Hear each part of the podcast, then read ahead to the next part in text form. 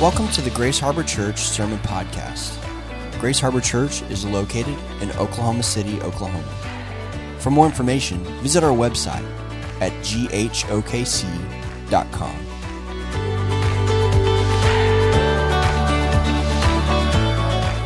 Uh, if you're using the, the Bibles under the seats, it's uh, in uh, page 810,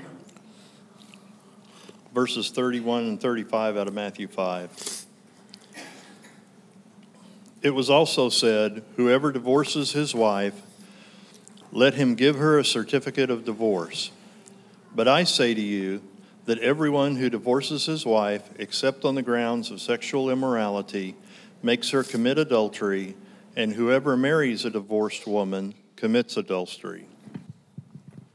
This is God's word. Lord, thank you for your word. Um, thank you that it um, addresses us and teaches us um, across every sphere of life. Um, thank you that uh, we have the, the whole of your word. Um, Lord, we, we really do rejoice in that.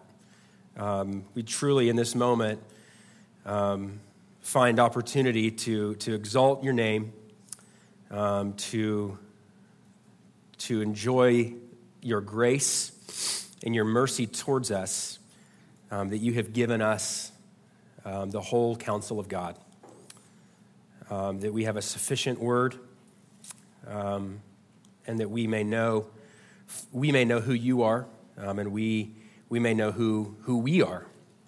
Um, and we may also know the gap that exists between who you are and who we are. and we may also know how the gap between you and us has been closed um, because of your son Jesus. Um, and we, knew, we know that through um, the miracle um, and, the, and the grace of, of the scriptures. And so we thank you for our time this morning. I pray that you would comfort us. Um, I pray that you would um, speak through me and also speak through our hearing of what your word says. And we pray these things in your name. Amen. You may be seated. You may think it's uh, some sort of sick joke that we're in this text today on Father's Day, right? Um, the coffee tastes a little bit better today, though, right? I, I, think it's, I think it's because of the bacon. It's the bacon. So maybe we should do bacon. I brought bacon up here. So um, feel free. There's more bacon out there. Feel free to help yourself. Um, I'm going to eat this piece real quick.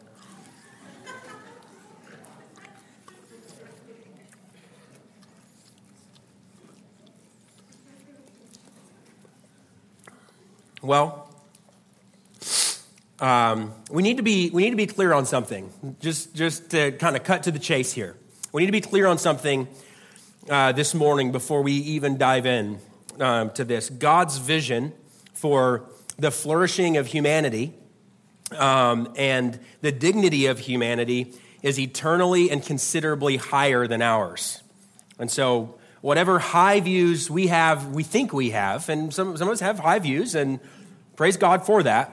God's view is, is higher. God's view is better. God's view is more full and thorough, and He sees everything and He sees all the complexities and all the, the things that are out there, and yet His view never diminishes of what He has ordained and what He has put in place. And so today, Jesus addresses in our text the topic of divorce. Um, and he, he iterates his ethic and his view of the covenant of marriage. And so, in an effort to kind of create some common ground or acknowledge some common ground, really, there's not a single one of us in here, not a single, I, I maybe I'm wrong, and if I am, raise your hand. I, am actually inviting you to please raise your hand because uh, you, you may be a unicorn, but there's not a single one of us in here who in some way has not been affected by divorce. Um, and so for me, it was, uh, for me, it's, it's both sides of grandparents. Um, it's all of my uncles and aunts on both sides. I mean, every single one. Um, by God's grace, my parents, um, their marriage, uh, they've been married now for, uh, man, I'm, I'm really bad at math, but almost 50 years. Uh, my parents have, have been. So, in an effort to kind of create some common ground, there's not a single one of us in here who have not been affected by, by this. But what's important to know, a couple of things. First and foremost, is that marriage is one of God's most glorious depictions and plans for His glory being displayed in all the world, um, as well as for the good and the enjoyment of His people. And so we must acknowledge something very important about this. And so today, um, I am going to kind of spend some time in some other texts beyond this one. Uh, we're, gonna, we're going to walk through this text in Matthew chapter 5 and study it. And I really think that what's in it is, is, is pretty interesting. Um, and so we're going to walk through that, but we're also going to start in a place that is not exactly in this text, but is really just a, a high up view of, a view of marriage. Because here's the deal the most important thing in your life and the most important thing in your salvation is not what you believe about divorce, um, it's not what you know about it, um, it's, it's about what Christ has done. Um, it's about what Christ has accomplished for us, is the most important thing. Uh, but I think when it comes to this topic of marriage and divorce, um, maybe as important, if not more, of a, of a good grounding on divorce is having a good grounding of just what marriage is. Um, and so we need, to, we need to understand what God's view of marriage is. Um, and then we'll begin to understand a little bit more of what Jesus' teaching on divorce is. Um, and so to, to, to really set a foundation um, is, is, this, is this fact again is that marriage is one of God's most glorious depictions and plans for his glory being displayed in the world as well as for the good and enjoyment of his people, and that God's vision and God's way is the way. God's design is the design and the way. And so, this topic, as I said, is not a topic that one would typically choose to address on Father's Day. Um, in fact, even on a day other than Father's Day, it would be just as easy to avoid, if I, if I could just say that. It would be just as easy to avoid that, but it's not for us to study some parts of God's Word and to ignore others. And addressing this on this particular day is, is really just kind of the result and the outcome of our hope um, here to preach through books of the Bible. We're just preaching through books of the Bible. And so please hear me, church family. Um, I know most of you, and you, and most of you know me on a very deep and personal level. Um, we've we've walked life together. We've we've been through things together. You've walked through things with me. I've walked through things with you, and so I need to be really clear on something, and I and I need you to believe me, and and hopefully our our past and our history will make it a little bit easier to believe me. It is not my hope in any way, nor my goal, to put shame or to compound pain or trauma that any of us have in this room in regards to this subject. It's not. It's, it's not that. My simple hope and my simple goal is to be faithful to the teaching of God's word. And I hope that that, that will build maybe even some trust in us, knowing um, that, that, hey, we're not going to shy away from hard things. And when we address hard things, we, we're going to acknowledge, again, as we've prayed specifically, intentionally for this morning, we're going to rejoice in the whole counsel of the Word of God. Um, that we have a, a, a whole book, um, that, that this teaching today is not the only thing that Jesus has to say on this topic. That, that this is not the only thing that Jesus has to say on marriage. This is not the only thing that Jesus has to say on kingdom living. Um, and so it is not my goal nor my hope, um, by God's grace, to heap any kind of shame. But here's what a text like this can show us that the gospel of Jesus and our following of Jesus touches and affects every area of our life. Hey, there is not an area of your life that the gospel doesn't touch. And so Sundays are a real easy time to let the gospel touch, right? Sundays are an easy time for us in our lives to allow the gospel to kind of have all sorts of implications for. What's hard for is, is Monday through Saturday. In fact, there was this really wacky, wonky, old, um, probably Baptist hymn um, and I wouldn't even call it a hymn. I would call it some rambling that said something like, um, Ain't it a shame to lie on Sunday when you've got Monday, Tuesday, Wednesday, Thursday, Friday, Saturday to lie? That's a really weird song to sing. That's the gospel not affecting every area of our life. But what this text teaches us and what is and, and what and what other texts like it teach us is that the gospel touches every single area of our life. Our private life, our work life, our home life, whatever that may be. Another thing that this kind of text will tell us is that God is kind and gracious to us in making clear what his will is in order that we might glorify him.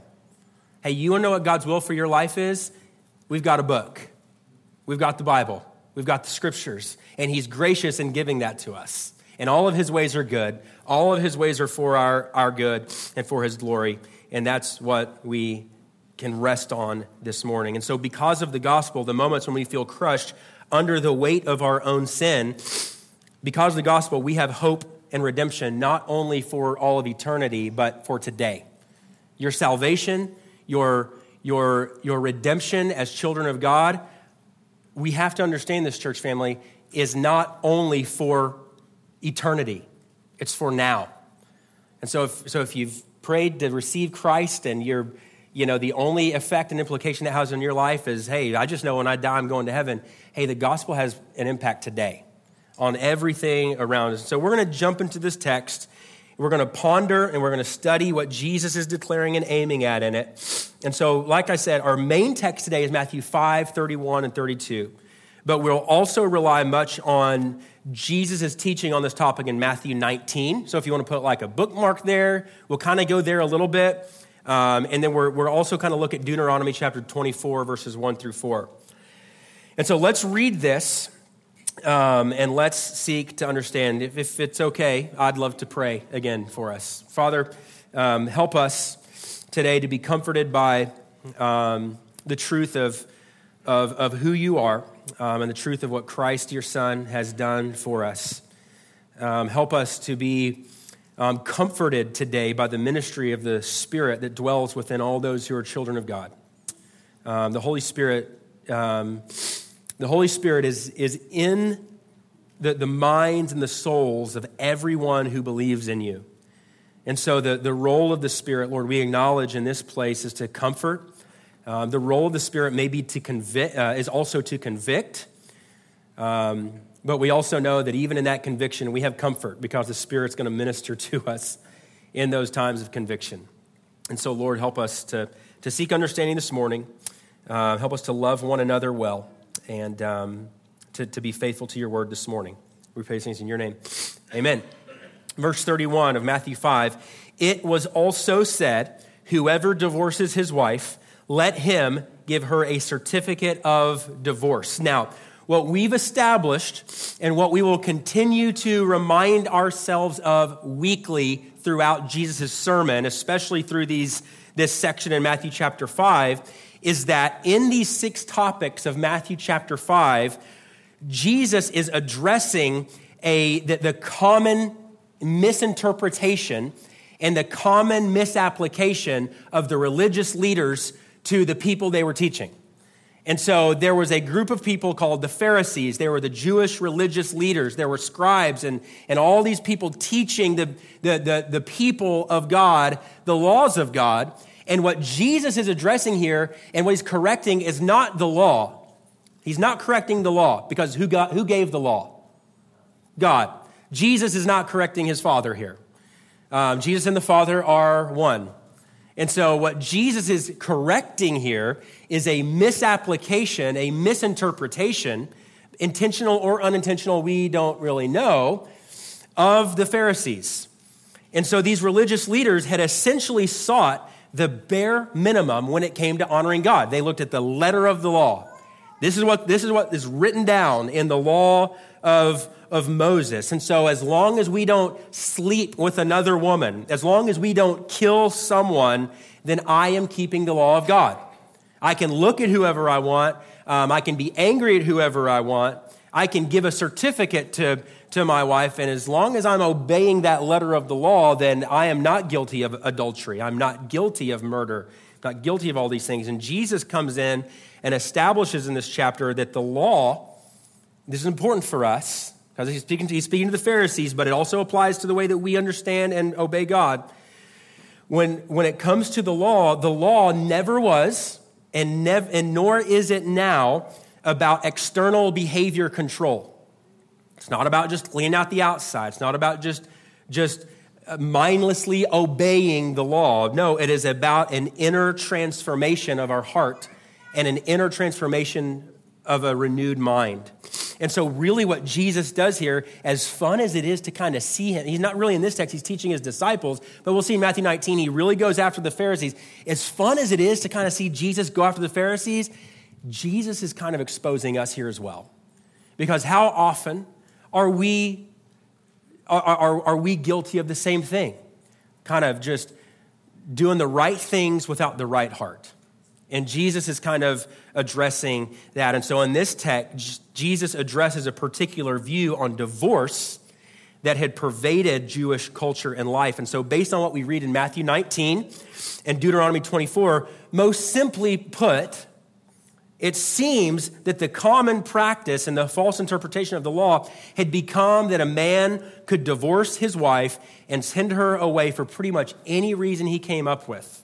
Um, that because of the, the letter of the Mosaic law included this part about sending a, a, a wife away with a certificate of divorce, the Pharisees interpreted this as their out.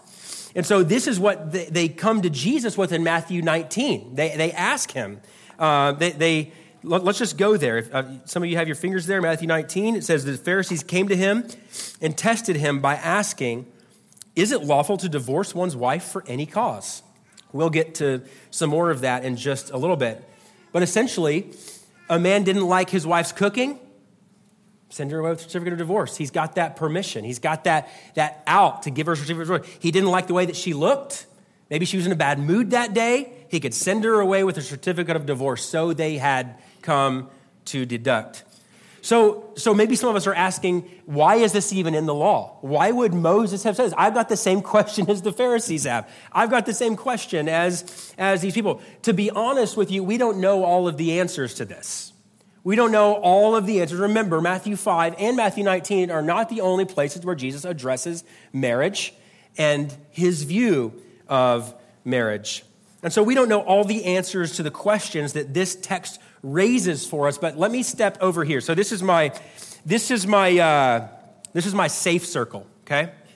This is my safe place. All right. It's 2022. We all need a safe space, right? This is my safe space for me to step over here and say, hey, I'm going to talk for a little bit. Um, and I'm just going to, I'm going to, I'm going to bring up some things that are not explicitly found here explicitly. Um, I'm, so I'm going to step over. I need to take this, okay? Is that okay? Um, I'm going to step over here and I'm going to, to, to, to, make clear that what I'm about to say is not explicitly found in the Bible, but seems to be um, a pretty safe and general consensus of a considerable amount of cultural and historical sources. Um, and, and, it's just simply this statement. I, I don't think any of us will have a, a problem with this statement.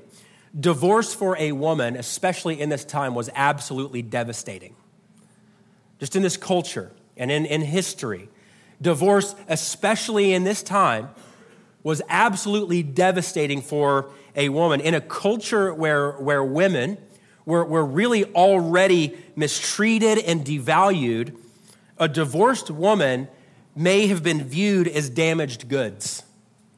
And so, so divorce to her was, was devastating. She may, because of divorce, she may be further mistreated further used, further abused, and maybe even impoverished because she relied on the stability that her husband brought to her. She relied big time on that. And we kind of have, we kind of see that in, in these days, but in no way to the degree and to the level that they would have found in those days. And so, this idea of a certificate of divorce in Deuteronomy chapter 24 was, as Jesus said in Matthew 19, was not so much a, a permission or a, or, a, or a command for divorce. Um, rather, and this is a really important word, rather a concession. So some of you kids hear that concession, like, concession, that's where I get my snow cones at after the ball game. Not that kind of concession.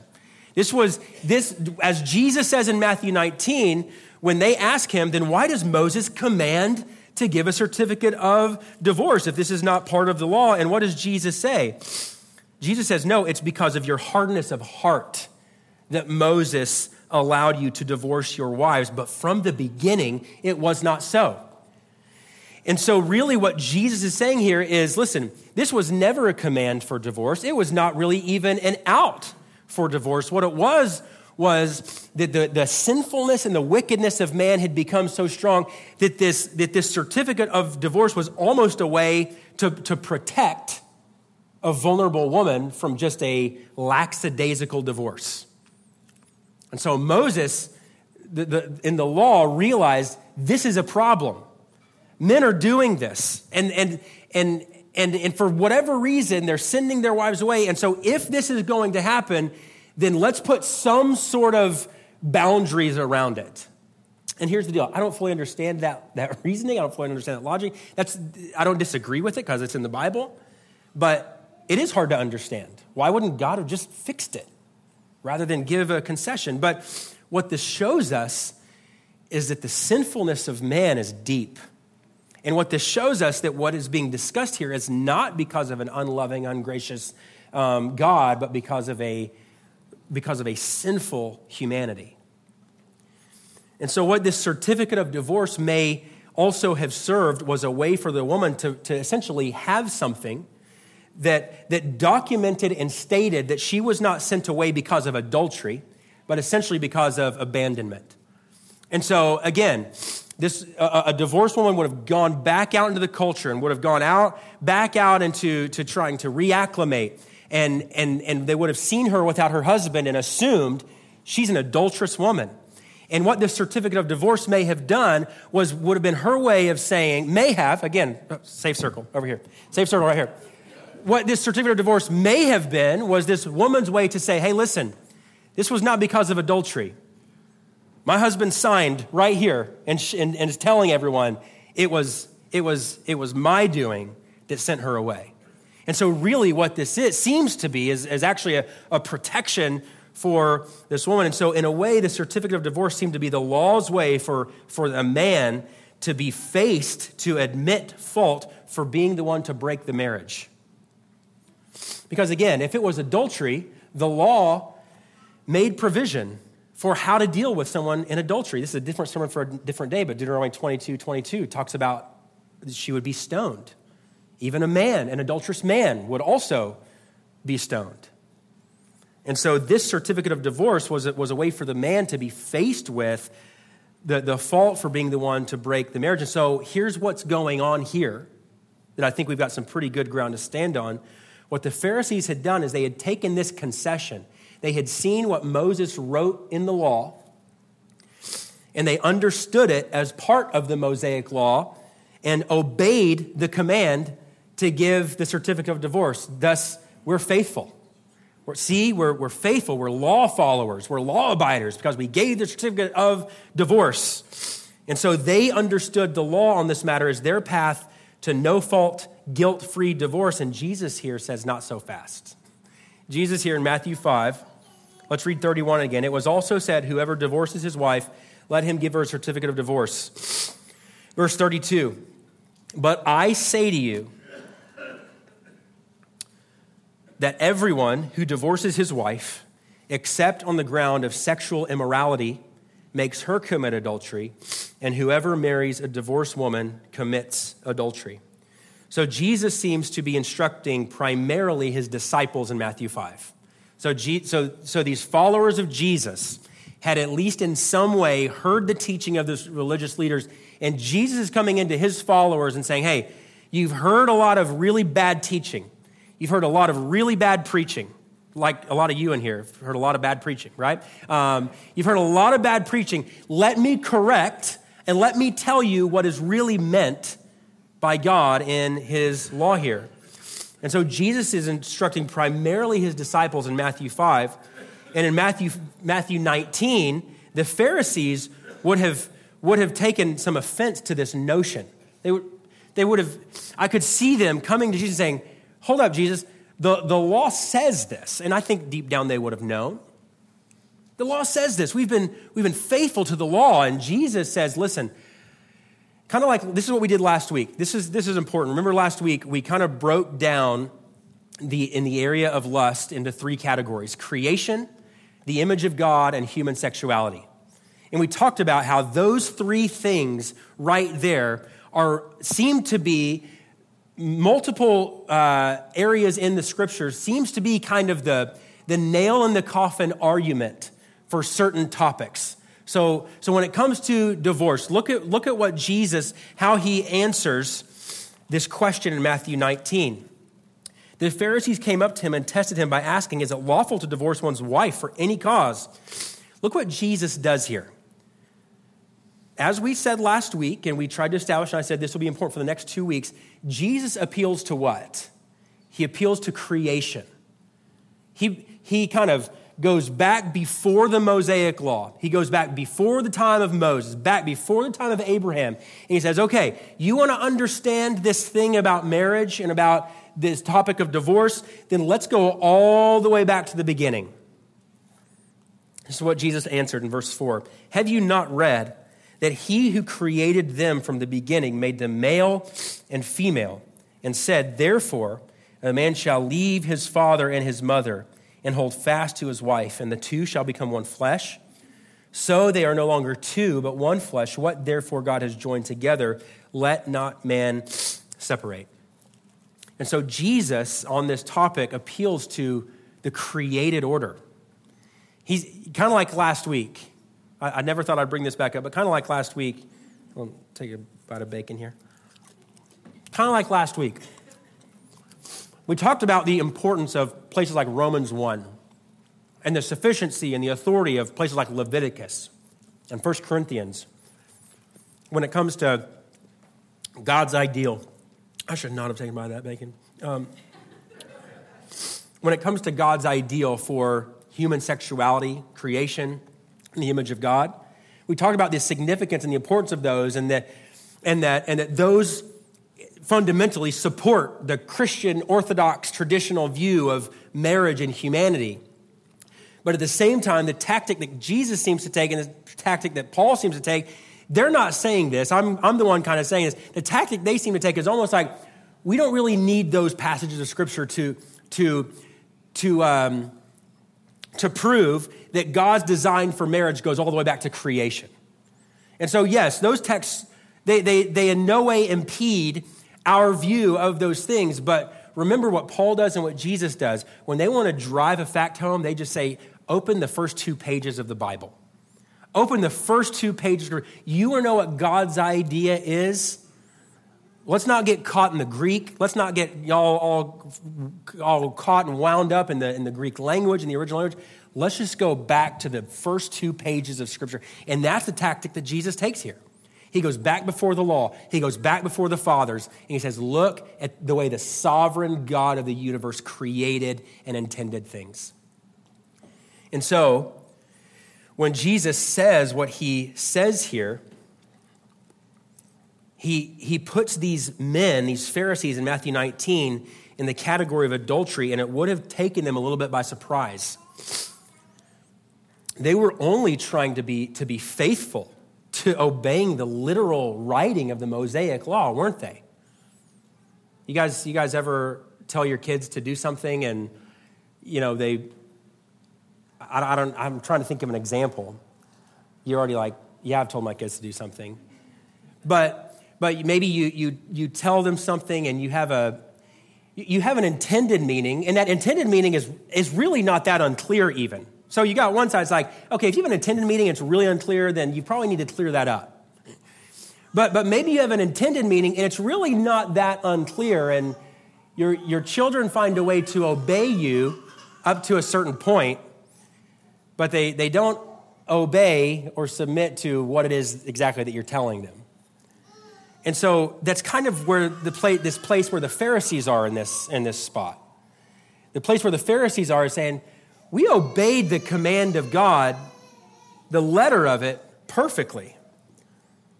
And, and Jesus, as these Pharisees were minding their own business, Jesus comes in and totally just starts blowing up their idols, starts blowing up their ideas. And so, my guess is that they would have been blindsided by this teaching of Jesus. I would venture to say that their reaction might be the same reaction that many of us feel when we read what Jesus says here, right? Instead of, instead of let me, let me kind of just speak to us from, a, from kind of like a shepherd standpoint, pastor, like, because I know stories in this room. I know that, again, this is, does not Uh, this, this, this, this applies to a lot of us. Um, we've, we've all experienced. And so let me just say something. Instead of viewing this as Jesus being restrictive or even fundamental, I believe that we, the way that we ought to view this is Jesus preserving and protecting what is so deeply beautiful in the kingdom of God, and that's marriage. Um, what's, what's really important for us with a text like this is, again, to acknowledge, as, as I've already said today, is that this is not the only place where marriage is addressed. Um, Genesis 2.24, Jesus quotes it in Matthew 19. Um, Ephesians, which is where I want us to go right now. So, everybody, Ephesians chapter 5. Ephesians chapter 5. Part of, part of our, our healthy view of this idea is not being, I don't even know the words to use, but not being overly. It's easy to read a, a passage like this and, be, and become self righteous, right? I've never dealt personally with this. By God's grace, I've never dealt with this. Yesterday, Lindsay and I celebrated our 11 year anniversary. Thanks. And I know some of, for some of you, are like, 11 years, man, you ain't seen nothing yet. you ain't seen nothing yet. Um, and so it's easy for maybe someone like me, like I, and, and by the way, lest you think that, and, and, I don't think you think this, I hopefully I'm not coming across this way, lest you think there's any self righteousness here. Remember that last week I stood up here and, and really was transparent about my own personal struggle with lust and pornography over the, the, the years. And so, lest, lest you think that I've got any kind of like self righteous leg to stand on, I don't. I'm a recipient of the grace of God. And so it would be really easy to, to take a topic like this and to come, come hard and, and, and heap shame and heap all kinds of unnecessary things. But I think that one of the, the important things for us to approach this topic with is, is a positive view of what marriage is, what God's view of marriage is. And in Ephesians chapter 5, y'all, this is an astoundingly beautiful text. Look, look what it says um, in verse, starting in verse 28. We could start in verse 22, but we're going to start in verse 28. In the same way, husbands should love their wives as their own bodies. He who loves his wife loves himself, for no one ever hated his own flesh, but nourishes and cherishes it just as Christ does the church, because we are members of his body. Therefore, a man shall leave his father and mother and hold fast to his wife, and the two shall become one flesh. This mystery is profound, and I am saying that it refers to Christ and the church. However, let each one of you love his wife as himself and let the wife see that she respects her husband. Guys, this is profound, as Paul says. This is profound. And so, I don't know at what point, but up to some point, that there was a mystery to marriage from the beginning of time, from Genesis chapter 2, when, when God created marriage. By the way, that's an important, just fundamental truth. God created marriage, not man. Your marriage was ordained by God, not yourself. That's an important thing to, to really come, come to terms with. And so, um, it, at some level, because Paul says this, at some level, for some period of time, the, the, the, the, the, marriage was a mystery. And Paul here teaches us and reveals to us what the mystery of marriage is. He says it's profound, first of all, but then what he says is, I am saying that marriage, the mystery of marriage, refers to Christ and the church. That is an, that is a, an, an understanding of marriage that the world does not have. That is an understanding of marriage that only the, the people of God see the full weight of. And so Paul connects this significance of marriage to Christ and the church. So let's get back to our text. I know that it feels, it, trust me, at least for me, it feels like I'm everywhere, but verse 32 of chapter 5 But I say to you that everyone who divorces his wife, except on the ground of sexual immorality, makes her commit adultery, and whoever marries a divorced wife commits adultery. The scriptures give two grounds or two permissions for divorce. hang with me. The first grounds of divorce, Jesus says here, is sexual immorality. Um, we're not going to go super deep into this, but, but in the Greek, there is a word, starts with an M, like M O C H or something. There's, there is a Greek word that, that specifically refers to adultery in the realm of sleeping with another person. So, kind of, when you think of adultery, that's what you think of that a husband sleeps with another woman or a wife sleeps with another man. There is a, there is a specific word that that means. That is not the word that Jesus uses here. The word that Jesus uses here is a word, a Greek word, porneia. Does that sound familiar? Porneia. And we're not going to get into all of the meanings because here's the deal. This is kind of where we get, this gets challenging this is a extremely complex thing to understand. There's been a lot of debate and discussion around what all this includes and, and, and all of these different things, but essentially what the, the, what is believed, the consensus, why Jesus uses the word porneia instead of the, the, the word that would have um, confined this only to sleeping with another woman is because um, Jesus is, is referring to a host and a, and, and, a, and, a, and a diversity of sexual sins and sins that, that deviate from the design of human sexuality that we referenced last week. And so, pornography, lust, sleeping, that's why Jesus says what he says in the section before. If you've looked at a woman with lustful intent, you've committed adultery. So, these two grounds or permissions for divorce are one, sexual immorality. The second one, 1 Corinthians 7, Paul says the abandonment by an, an unbelieving spouse. So an unbelieving spouse leaves. Now, please catch this. What you just heard me say is that, all right, I've got my two reasons why I can divorce. That's, that's how we do things, right? Um, I remember, this is, a, this is a time of honesty, right? I remember being a pre married man, being engaged to my wife, and, and kind of asking the question inside and even asking a few close friends, like, how far is too far, right? How far is, I'm, I'm not trying to be crass or, or tacky, I'm really not. I'm trying to establish a point here.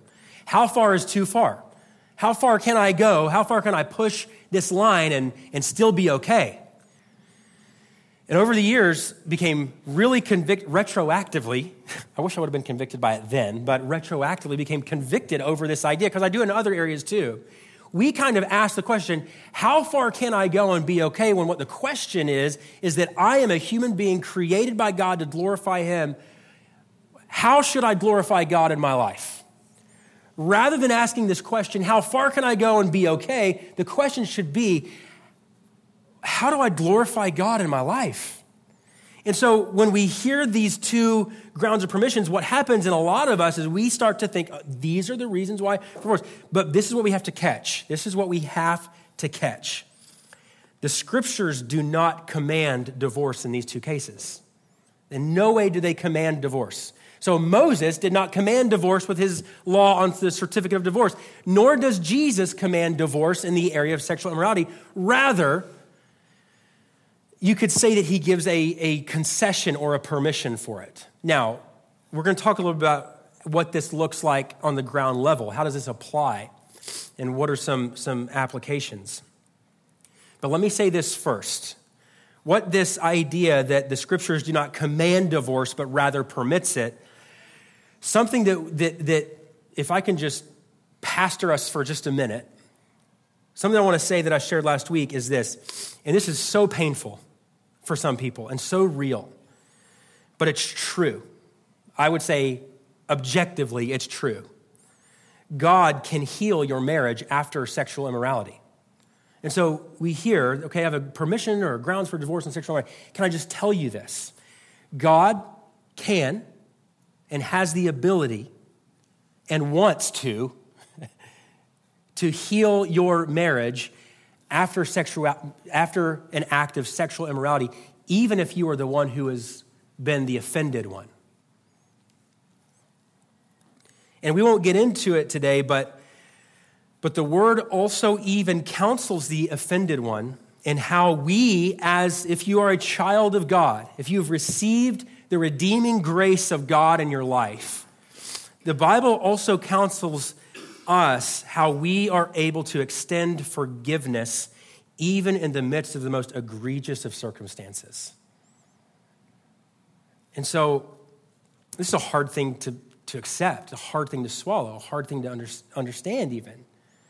I have, I have two friends um, who there was a, a case of adultery in their marriage, and, and, and I'm sure you all know people who are kind of in this same boat, but she was, she was the offended one, and he was the, the unfaithful one. And I mean, the, the sin was exposed on a Wednesday afternoon. And on Thursday night, they were at my house. And almost instantaneously from the act of immorality, she said, I'm hanging in it. I'm here. We're gonna, we're gonna, we're gonna work on this. God can heal this. Don't get me wrong, she was devastated. She was devastated and she was, she was completely caught off guard. But from that moment, she said, God can heal this. And I'm here and we're to do it. And I just, like, 15 months later, they are in a beautiful place. God has healed, God has restored, God has redeemed. And so, Jesus here again addresses what seems to have become the lackadaisical practice of divorce and remarriage. A man could decide to send his wife away and then just run on to the next marriage without no thought or conviction. But this kind of divorce being practiced may have, again, all but rendered a woman impoverished and disadvantaged, causing her to have to go find a new husband. And that Jesus says, when Jesus says here, but I say to you, say to you that everyone who divorces his wife except on the ground of sexual immorality makes her commit adultery, and whoever marries a divorced woman commits adultery. Imagine, was that fast? Okay. Trust me, I'm more ready to get through this than you are, okay? Um, what, what Jesus is teaching here is that the, these Pharisees would have adopted this mentality of, I've given her a certificate of divorce, and I've sent her away. But what Jesus is saying is he's, he's almost heaping onto these religious leaders the, the, the consequences of his sin. He says, You send your wife away, she's got to, Jesus kind of acknowledges she's got to go get remarried in order to not, to, to not live in, in complete devastation and poverty. And so he puts the, the onus on these Pharisees by saying, You're causing your wife to commit adultery. And also the sin of the man who's marrying her in her second marriage, you're also guilty of his adultery. And so this is where some of this gets challenging and hard. It's like a lot of us have questions we're trying to figure out, like, okay, was, was the divorce in my life justified? And, and, and please, let's have those conversations. We're not going to quite get into that or address that all day, but this is, I don't think that this is Jesus unlovingly piling on a woman in her distress. Can I just say that? I don't think that this is Jesus unlovingly piling on a woman in her distress. Remember who Jesus is kind of referencing here the Pharisees. He's looking at them and saying, they are the unjust ones in this situation. And by the way, lest you feel like Jesus wants to shame you or that there's no redemption, I, I almost ended today, we don't have time. I almost ended today of just looking at all of the scenarios and situations throughout the scriptures that Jesus deals with people in sexual sins. The way that he deals with people in sexual sins is unlike anything that people had ever seen before. He comes in, and the law says if a woman commits adultery, to stone her. Jesus comes to an adulterous woman and says, Sister, your daughter, your sins are forgiven. Go. So no, he sets her free in this. And so Jesus is unraveling, exposing the massive ripple of sin that these religious leaders' actions led to. And Jesus is, is, applying a specific teaching and ethic to a specific group who had adopted a very specific and sinful behavior in the area of the covenant of marriage. And so remember what Jesus is doing here in his sermon is giving us a definitive vision of what life is like in his kingdom and how things in his kingdom are to operate. He's doing that from Matthew chapter 5, verse 1. This is what the kingdom of God is like.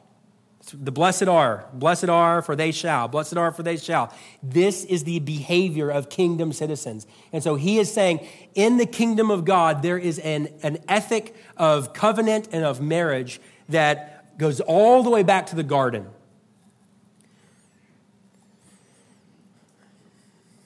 And so, you want to know what God's idea for marriage, for human sexuality is? Look at the way that God has created. And so, for those in this room today who have specific questions, let me just say hey, we've got, we've got time for that.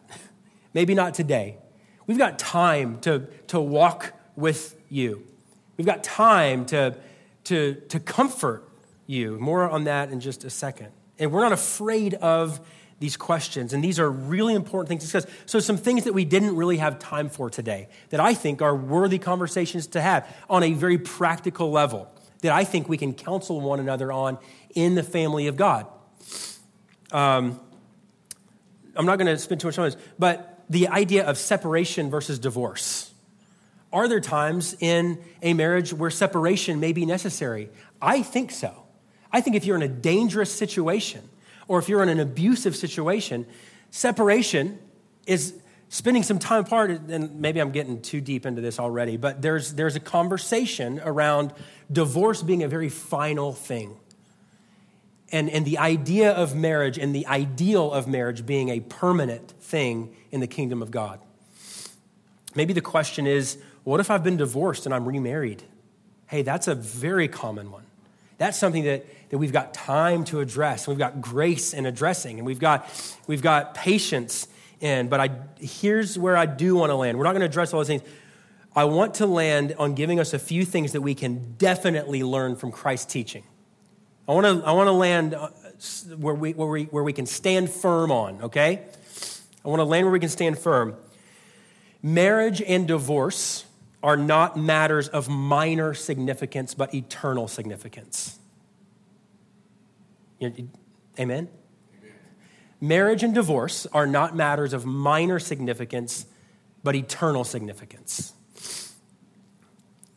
Whatever low views we have of marriage and whatever elevated or lackadaisical views we have of divorce, God's views are higher and they are deeper. God is not indifferent on these things. This text raises for us a lot of questions, like I said, honestly, way more than we have time. So, so a couple of more things to consider. The church, church family, we have a couple of things. We have, a, we have this twofold responsibility, okay? We have a twofold responsibility. The first of those is to comfort one another with love. Our role and our responsibility as the family of God is to comfort one another with love. Those who have been divorced, those who have been affected by divorce, the church is the place for you to be. Isn't it a shame? Isn't it a shame the way that we have turned people away? Man, what a shame. Guys, and I have, a, I have a very traditional Christian Orthodox view of marriage. It is a shame the way the church has treated homosexual people. It is a shame that this has become a place where they can't even walk in without us casting judgment. Hey, you, you want to know where, where, where people who have been affected by divorce, and I'm not trying to categorize anything or anybody, and so I'm referencing all these, but people with sexual sin of any kind Jesus was a refuge for them. And so should the church be for those affected by these areas. And so we have this twofold responsibility to comfort one another with love, to walk with one another. There is forgiveness, there is grace, there is hope, and there is community found here. And if not, then Lord, just send fire, right? The, the, the second part of our twofold responsibility is to walk with one another in truth to confront one another in truth and to say, this is what God's word has to say. And so, what can we do in light of that twofold responsibility? We, would, we will submit ourselves fully to the word of God. We just, like, Text and topics like this show us how challenging it can be to submit ourselves fully to the Word of God. And let me be clear, it's costly to do that. It's, it's really costly to, to just start with the, with, the, with the firm footing and foundation of, I'm going to submit myself to what the Word of God has to say. I may not understand all of it, but I'm going to seek understanding. And when and if God reveals to me what it is that He means by this, I'm going to say, Your way is the best. And that's costly. By the way, Jesus addresses that. You will give things up. But giving ourselves the authority of God's word rather than the whims and the waves of our own limitations and opinions is actually a good thing. Man, it's a good and freeing thing. Psalm 16 says that, that the, the boundary lines have been set in pleasant places. The, the, the areas that God has set in his boundary are pleasant for us. To a, to a sinful world, which we've all been part of, the boundaries that God has set feel restrictive, don't they? But man, when you get into the ways and the paths of God, man, they are pleasant. And so, allowing God to address and confront what needs to be addressed and confronted is something that we must do. We must come to Him and say, God, look, I'm, I am wrong. I am a sinner. I am, I do have, I do have places that need to be addressed in his life. But can I just tell you that? That when you come to him with a full acknowledgement of your sin, you don't have to understand everything, and then you fall in love with the grace and the redemption that he is able to provide. Man, it is, a, it is an opportunity and a moment of extreme freedom and breakthrough. Man, what a moment. When we can come to a Savior, an acknowledgement of our sin, realizing that we are sinners and that we need grace and that we have a, a Savior who has died and was raised for us, what a moment of freedom that we then experience. And so we start here agreement with God. We agree with God. I think that's part of what repentance is and is what results in hope in the midst of turmoil that we agree with God about what He declares, that we agree with Him. Trust me, I have attempted many times this week to find a way to skirt around and explain away what Jesus really seems to be saying here. And, and I don't think we even scratched the surface, by the way, because we've still got questions, don't we? And that's an okay place to be, okay? We've still got questions. But view what Jesus says in this text today in light of the gospel. God can redeem and does redeem even divorce.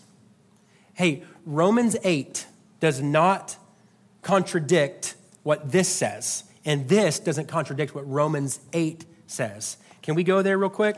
And then, and then we'll be done. Romans 8. Would someone really boldly and loudly read only verse 1?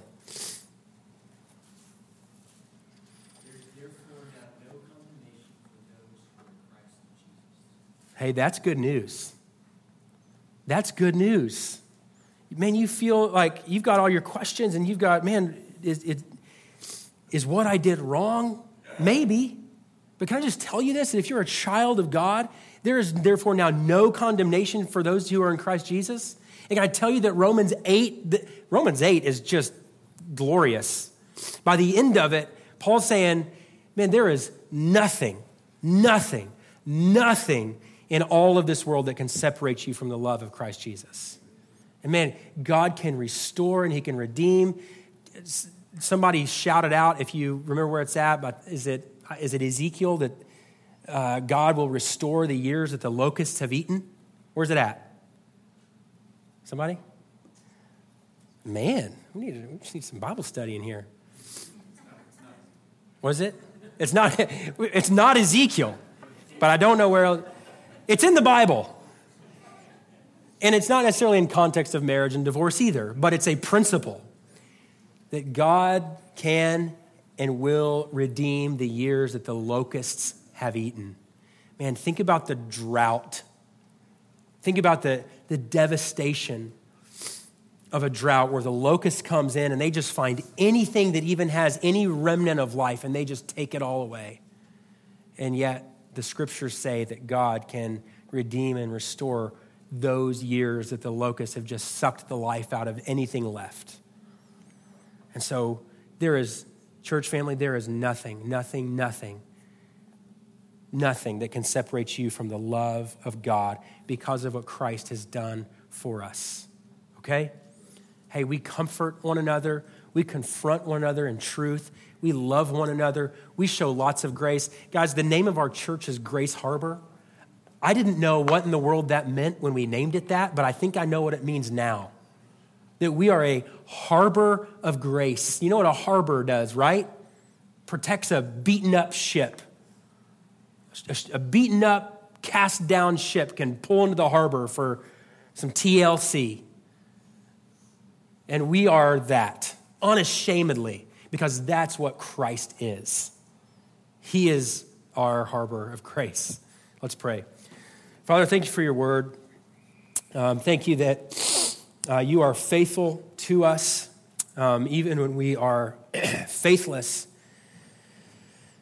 Um, thank you for your grace in our lives. Thank you for redeeming and restoring that which feels hopeless, that which feels broken.